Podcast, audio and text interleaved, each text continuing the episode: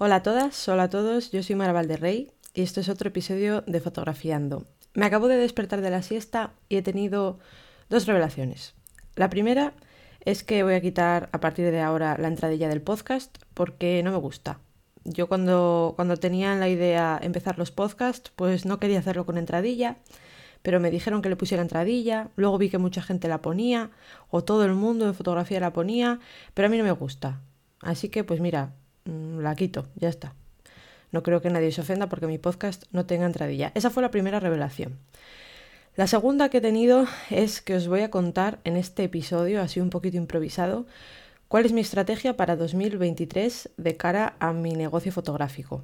No es una estrategia súper sesuda que haya estado pensando aquí mm, todo el día, ni, ni, que la tenga escrita ni redactada. De hecho, tengo que llevarla a papel y darle más forma. Pero bueno, hay una serie de puntos que he apuntado y que yo creo que son a tener bastante en cuenta de cara a 2023 y que yo creo que os pueden ser de mucha utilidad porque a mí me encanta escuchar la estrategia de la gente, ¿no? en general su estrategia y de cara al año que viene también, cómo ellos se plantean el año, cómo son capaces de prever a, tanto tiempo vista, ¿no? A 12 meses vista o incluso años vista. Y yo quiero hacerlo también un poquito porque creo que puede ser bastante beneficioso para mi negocio y para mi paz mental, pues también, ¿no? Para no, para no estar viéndolas venir y tener un poco de previsión sobre lo que quiero hacer y cómo lo quiero hacer que yo creo que al final es como se consiguen las cosas. Evidentemente hay que dejarse llevar, no todo va a ser como lo tenías planificado, pero siempre tener una estrategia, un plan de acción, pues una hoja de ruta por la que quieres seguir es útil porque al final si te dejas llevar solamente, si solo estás a verlas venir, como digo, a ver qué te pasa, eh, lo más normal es que te acabes yendo por derroteros por los que no querías irte. Y es un poquito lo que me ha pasado a mí este año pero en el buen sentido. Y más adelante, cuando llegue a ese punto, pues lo entenderéis. Lo primero de todo es que quiero hacer más I más D, ¿no? Llamémoslo así. I más D, con ello me refiero a, probar yo cosas de fotografía a ponerme en mi casa, donde sea, a probar esquemas, a probar eh, cosillas que luego pueda, que luego pueda trasladar perdón, a, pues a sesiones con clientes. Porque al final, esta semana, por ejemplo, eh, es mi última semana antes de irme unos días de vacaciones, menos mal, porque estoy que exploto últimamente, pero me he dado cuenta de que esta semana he hecho fotos que han estado todas muy bien, muy correctas, me gustan, he hecho foto y vídeo, pero no he hecho nada diferente a lo que suelo hacer no he ofrecido a mis clientes nada nuevo. Y eso tampoco me gusta, tampoco me gusta acomodarme. Entonces, quiero seguir probando cosas en mi casa, quiero seguir probando esquemas, quiero dedicar tiempo a esa parte de negocio y quizá mm, quitar tiempo de trabajos o tener que dar fechas para más adelante, pero sí tener ese tiempo para investigar, para probar cosillas y al final para que mi servicio mejore, porque repitiendo lo mismo una y otra vez no va a mejorar. Puede ser que perfeccione lo que ya hago, pero tampoco va a ser mucho más perfeccionable llegado a cierto punto. Más cosillas que quiero hacer. Quiero seguir dándole mucha caña al contenido para fotógrafos, no tanto dedicado a mis potenciales clientes, que más adelante os cuento un poquito cómo voy a seguir abordando esos potenciales clientes, porque yo ahora mismo el 100% de mis ingresos es de trabajos de fotografía, pero quiero seguir, eh, como he empezado desde hace unas semanas, haciendo contenidos como este podcast para fotógrafos, de, pues de marketing, de cosas que yo sé, cosas que puedo enseñar a otras personas que les pueden ser útiles, técnica fotográfica, truquillos, tips y todas estas cosas, ¿no? Quiero seguir dándole mucha caña. Y dejo aquí constancia que yo a finales de 2023 quiero tener 10.000 seguidores en Instagram. Aquí, aquí lo dejo. igual me pillo los dedos, igual la cosa no se da como yo tengo en mente, pero yo creo que sí lo voy a conseguir, que voy a ser capaz. 10.000 seguidores fotógrafos, 10.000 seguidores potenciales eh, consumidores ¿no? de contenido de formación fotográfica, eh, que por cierto es muchísimo más fácil que 10.000 potenciales seguidores de, de, clientes, quiero decir, de gente que esté interesada en que yo haga para ellos fotografía gastronómica. Eso sí que me parece imposible. Pero bueno, eh, con fotógrafos sí que quiero seguir haciéndolo, quiero seguir creando comunidad, quiero seguir haciendo podcast, quiero mm, eh, crear esos reels que estoy haciendo tan, que me parecen tan chulos, ¿no? Esas píldoras de conocimiento para redes y también me quiero meter por otros lados, que espero que pronto lo veáis, pero bueno, estoy todavía dándole las últimas pinceladas. Y vaya, en definitiva, quiero, quiero hacer que esto siga creciendo. Quiero que cada vez seamos más, que cada vez os dé más contenido eh, con el que podáis aprender. Y lo dicho, ya no solo de formación fotográfica, también de marketing, de cómo llevo yo mi negocio, que vaya, no soy la persona más experimentada, ni mucho menos, pero, pero como os decía antes con lo de la estrategia, ¿no? Siempre es útil escuchar a otras personas. Yo aprendo muchísimo cuando escucho a otra gente hablar sobre cómo ellos enfocan su negocio. Y hablando de esto, también quiero seguir consumiendo contenido de gente que me inspire. Eh, no tanto de gente que me inspire a nivel fotográfico, sino a nivel empresa. Gente que vea su negocio, su empresa de una manera eh, más allá de como nos la suelen pintar, ¿no? Que es pues tú te haces autónomo, eres un esclavo, eres un autoempleado y vas a trabajar como un cabrón hasta tu muerte. Yo no quiero eso. Evidentemente sé que hay que trabajar mucho, yo estoy trabajando mucho y solo tengo que ver mi agenda. O sea, ya hay veces que pienso, ¿cómo he llegado hasta aquí? Bueno, pues miro mi agenda, miro todo lo que tengo apuntado todos los días de estos años que tengo que hacer y digo, ah, vale, por esto he llegado hasta aquí, ¿no? Sé que hay que trabajar mucho, pero sí que, que tengo claro que esta vitalidad que tengo ahora no la voy a tener cuando tenga 40 años y que voy a querer disfrutar más, más tiempo cuando tenga 40 años y para ello pues necesito un negocio que sea viable de manera en que yo no tenga que estar continuamente encima de él. Pero bueno, lo iréis viendo, lo que voy haciendo. Eh, bueno, ya os digo, es bastante improvisado esto. He apuntado varias ideas y las estoy desarrollando un poco sobre la marcha, que yo creo que al final eh, los podcasts así son los que yo más disfruto y los que vosotros más vais a disfrutar. Me he dado cuenta en los primeros episodios que me aceleraba muchísimo porque pensaba que estaba siendo muy chapas y, y al final me aceleraba tanto que me estaba dando hasta pereza oírme a mí misma. Así que bueno, eh, quiero que poco a poco los podcasts vayan siendo más en este plan, con cierta planificación, pero sin ser una ametralladora diciendo cosas continuamente, ¿no? Vale, y en relación a todo esto, claro, yo ahora mismo eh, lo decía en el podcast en el que me entrevistaron en Los chicos de vivir de la fotografía, ¿no? Si no lo escuchasteis, eh, me entrevistaron para dos episodios y yo creo que son los dos bastante interesantes. Y claro, yo les decía que mm, en las primeras, primeras semanas, los primeros meses eh, de mi negocio, yo, mi trabajo completo era buscar clientes activamente. ¿Qué ocurre? Ahora el engranaje, por así decirlo, ya ha empezado a funcionar. Ya, ya está engrasado y ya va tirando solo.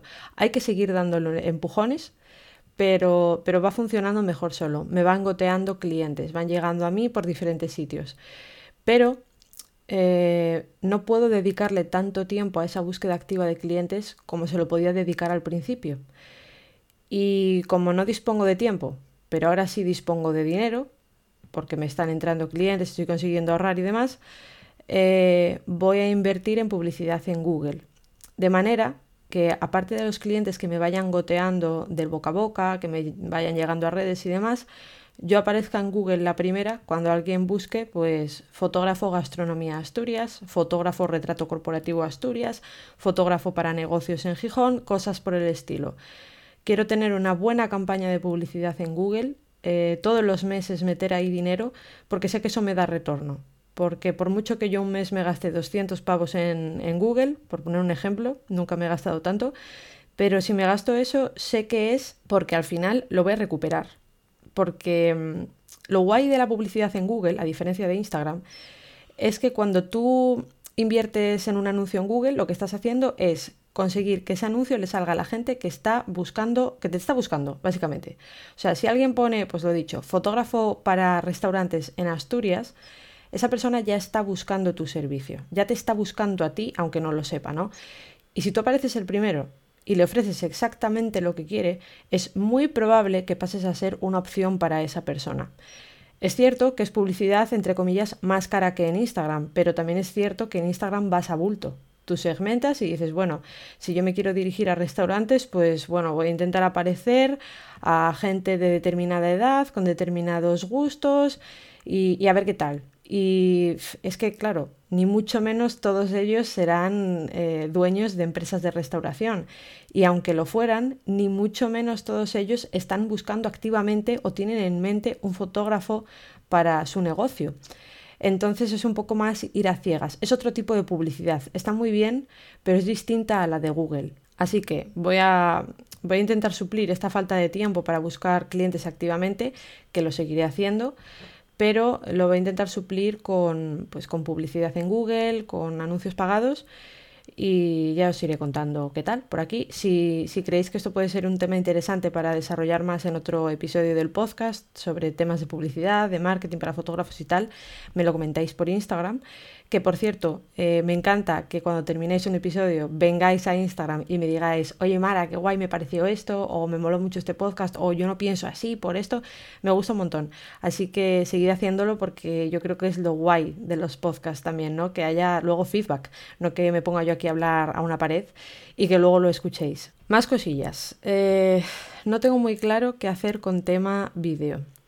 Yo desde el principio eh, pues veía por todos lados, ¿no? Ya no solo formadores que te lo decían, sino pues por diferentes señales que te van llegando que, el, el vídeo es muy importante. O sea, el vídeo es súper importante y yo tenía claro que aparte de fotógrafa quería ponerme las pilas bastante con el vídeo. Y de ahí que yo me pillara la Fuji que tengo ahora, que es la XT4 que la verdad es que tiene unas especificaciones bastante guays para vídeo. Es una cámara que graba a 4K eh, hasta un máximo de 50 o 60 frames, ahora mismo no recuerdo, eh, y graba hasta 240 frames por segundo en 1080p lo cual está muy muy bien eh, porque también pues bueno procesa no me quiero meter aquí en mucho lío porque yo tampoco soy una pro de vídeo pero el tema de procesado de vídeo y demás lo hace bastante guay y bueno, y por eso fue la decisión de cámara que cogí, aparte de por otras muchas cosas. Y la verdad es que fue un acierto muy gordo, pero muy gordo, meterme en vídeo y ponerme las pilas con ello, comprarme iluminación LED, comprarme dispositivos de grabación de audio y demás. Incluso hace poquito os comentaba que me he comprado, bueno, no sé si os lo dije por aquí, pero me he comprado un segundo cuerpo para tener dos puntos de vista en determinados tipos de vídeo, dos cuerpos de cámara, que es una Fuji X4 que está muy guay. Eh, es más chiquitina, es, tiene el mismo sensor que la Fuji X-T4, eh, también graba vídeo 4K, solo hasta, nunca me acuerdo de este dato, no sé si son 24, 25 o 30 frames, no lo sé, pero bueno, la cuestión es que graba vídeo 4K y me viene de lujo como segundo cuerpo para vídeo. Y claro, yo me he comprado todo esto porque he visto que el vídeo me está dando mm, bastante pasta, y ya no solo bastante pasta, sino bastante rentabilidad. Son trabajos bastante rentables que demandan mucho. Vídeo corporativo. Es mm, así poniendo la vista atrás, todo el vídeo que me ha llegado ha sido corporativo, a no ser trabajos igual de gastronomía en los que también hago algo de vídeo para redes sociales, todo lo demás ha sido vídeo corporativo, vídeo de procesos de gente haciendo cosas en su negocio, vídeo de gente explicando lo que hace en su negocio y sucesivos. Incluso algún curso para, para mm, cursos online, ¿no? Grabación de cursos online también me ha llegado. Y son trabajos que son muy grandes porque al final son varios días de grabación y que, como os digo, salen bastante rentables. ¿Qué ocurre? Que yo creo que tengo que ponerle un tope a esto de alguna manera. Porque al final, el otro día, por ejemplo, por poner un ejemplo, me preguntaba uno de mis clientes de este vídeo corporativo si yo hacía eh, toda la gestión de eventos, en el sentido de poner cámaras así ya de tele para retransmitir, iluminar, no sé qué.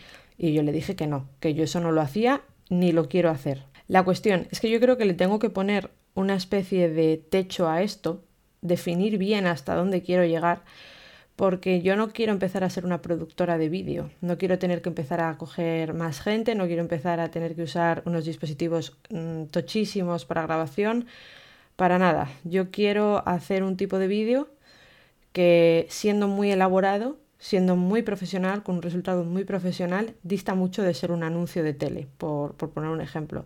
Entonces yo creo que es importante que me defina a mí misma estos límites porque lo que os decía al principio, no hay que dejarse llevar por la corriente, no hay que dejarse llevar solamente por lo que te demandan tus clientes. Evidentemente es algo muy importante lo que te demanden, porque al final te están diciendo lo que necesitan y si tú lo cubres ganarás dinero con ello. Pero también es cierto que no siempre hay que dejarse llevar tanto. Al menos yo, yo considero, ¿no? Porque yo tengo claro que a mí me gusta mucho más la fotografía que el vídeo. Evidentemente voy a seguir dándole caña al vídeo porque sin yo darle bombo en redes sociales me está llegando mucho vídeo y seguro que cuando empiece a darle más bombo me llegará más, pero, pero bueno, no tengo muy claro qué hacer con ello porque no quiero al final pasar de ser Mara Valderrey fotógrafa y videógrafa a Mara Valderrey videógrafa y fotógrafa. No sé si me entendéis. No es la disciplina que más me gusta, ni mucho menos. Quiero seguir haciéndola, quiero que me siga dando bastante trabajo, pero bueno, tengo todavía que darle una vuelta para ver qué hago respecto a, pues a eso, a ponerle un techo a este, a este servicio. Por otro lado, también en relación a qué me llega, a qué tipo de trabajos me llegan, me doy cuenta, mm, echando la vista atrás, de que me está llegando muchísimo corporativo, pero mucho.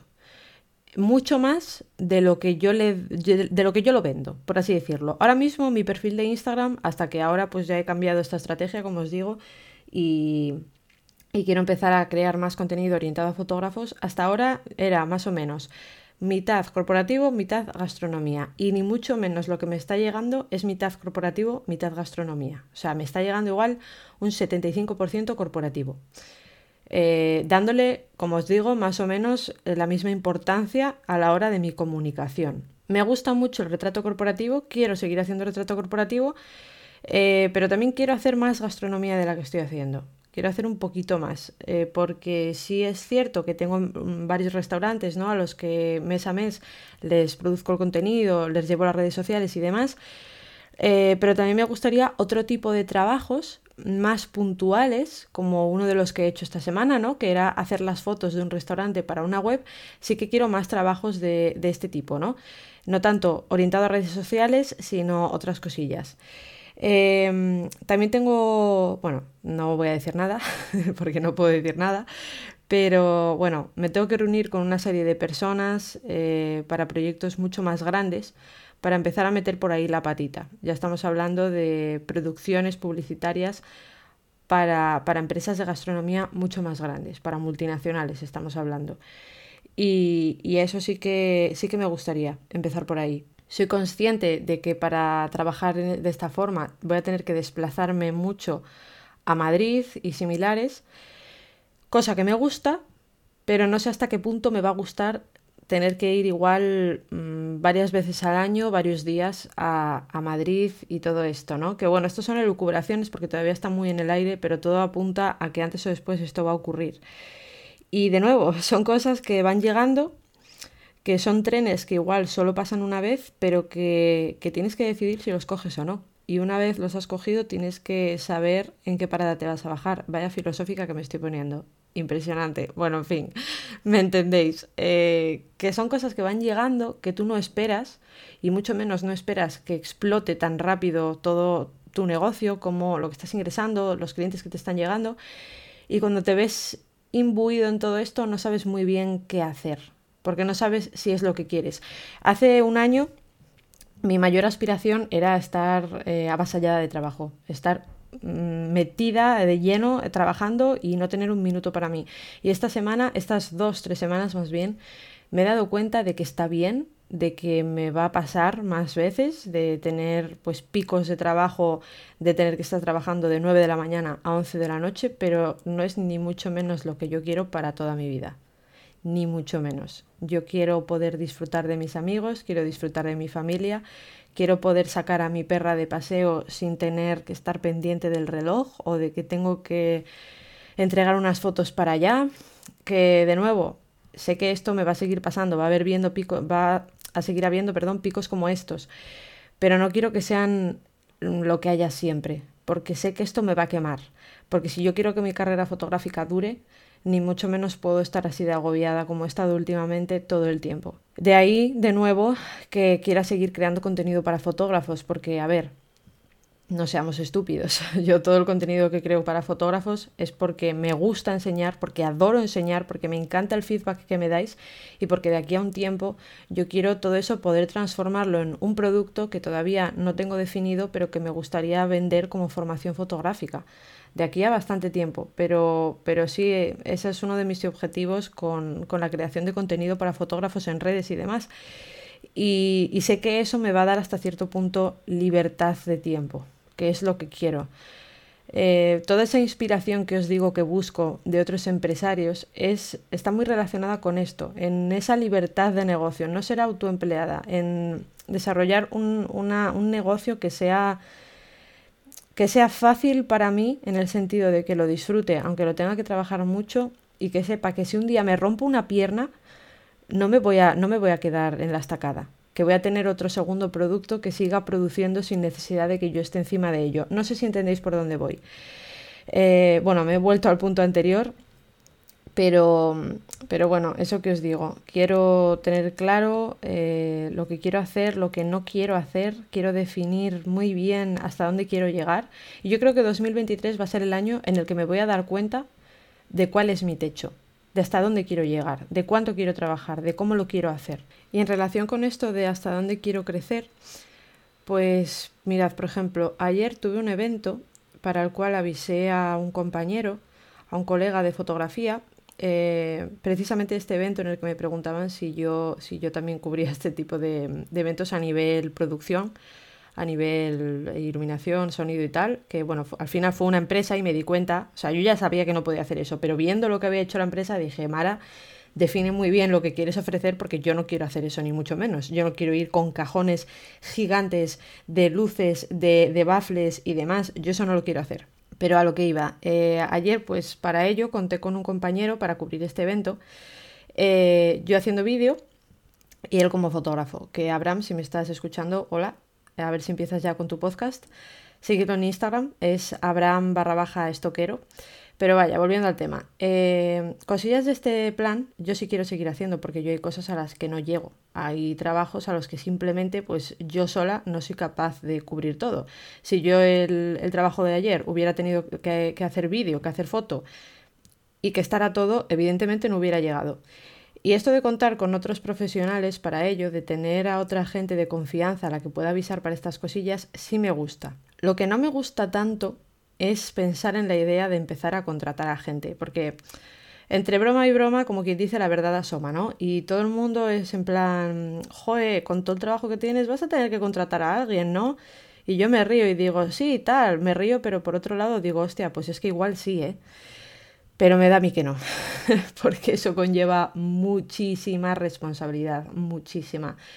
Y veis, este es otro límite. Este es otro límite que yo me defino a mí misma y que no creo que se ocurra, al menos a corto plazo. Porque, buah, yo pienso en tener que pagar a una persona, por mucho que sea poquito, pienso en que una persona dependa de mí, pienso en todos los trámites que eso conlleva y, y no, no, me, no es una idea que me atrae para nada gran parte de, las razones ¿no? por las que yo soy autónoma, aparte de porque me gusta la fotografía, evidentemente, y esta era la forma más eficiente, yo creo, de ser fotógrafa, eh, aparte de todo esto, yo soy autónoma por la libertad que eso me ofrece.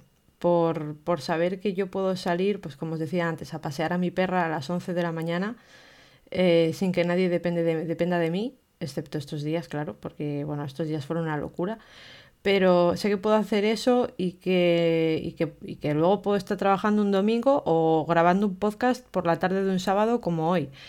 Y esa libertad no la voy a tener si hay una persona o varias personas dependiendo de mí económicamente. No quiero que eso sea así. Prefiero antes asociarme que, de nuevo, no legalmente, no me asociaría con alguien a no ser que tuviera plena confianza en esa persona, aunque es algo que me gustaría. Pero de momento nada, nada por el estilo. Sí que quiero contar con otros profesionales, sí que quiero que, que, que mi negocio pueda seguir creciendo de esta manera pero no más allá de ello. Y bueno, nada, ya os he dado bastante la chapa, espero que esto os haya sido de utilidad, que, que, os haya resultado interesante y nos vemos en el siguiente episodio de Fotografiando, el lunes que viene, no os olvidéis.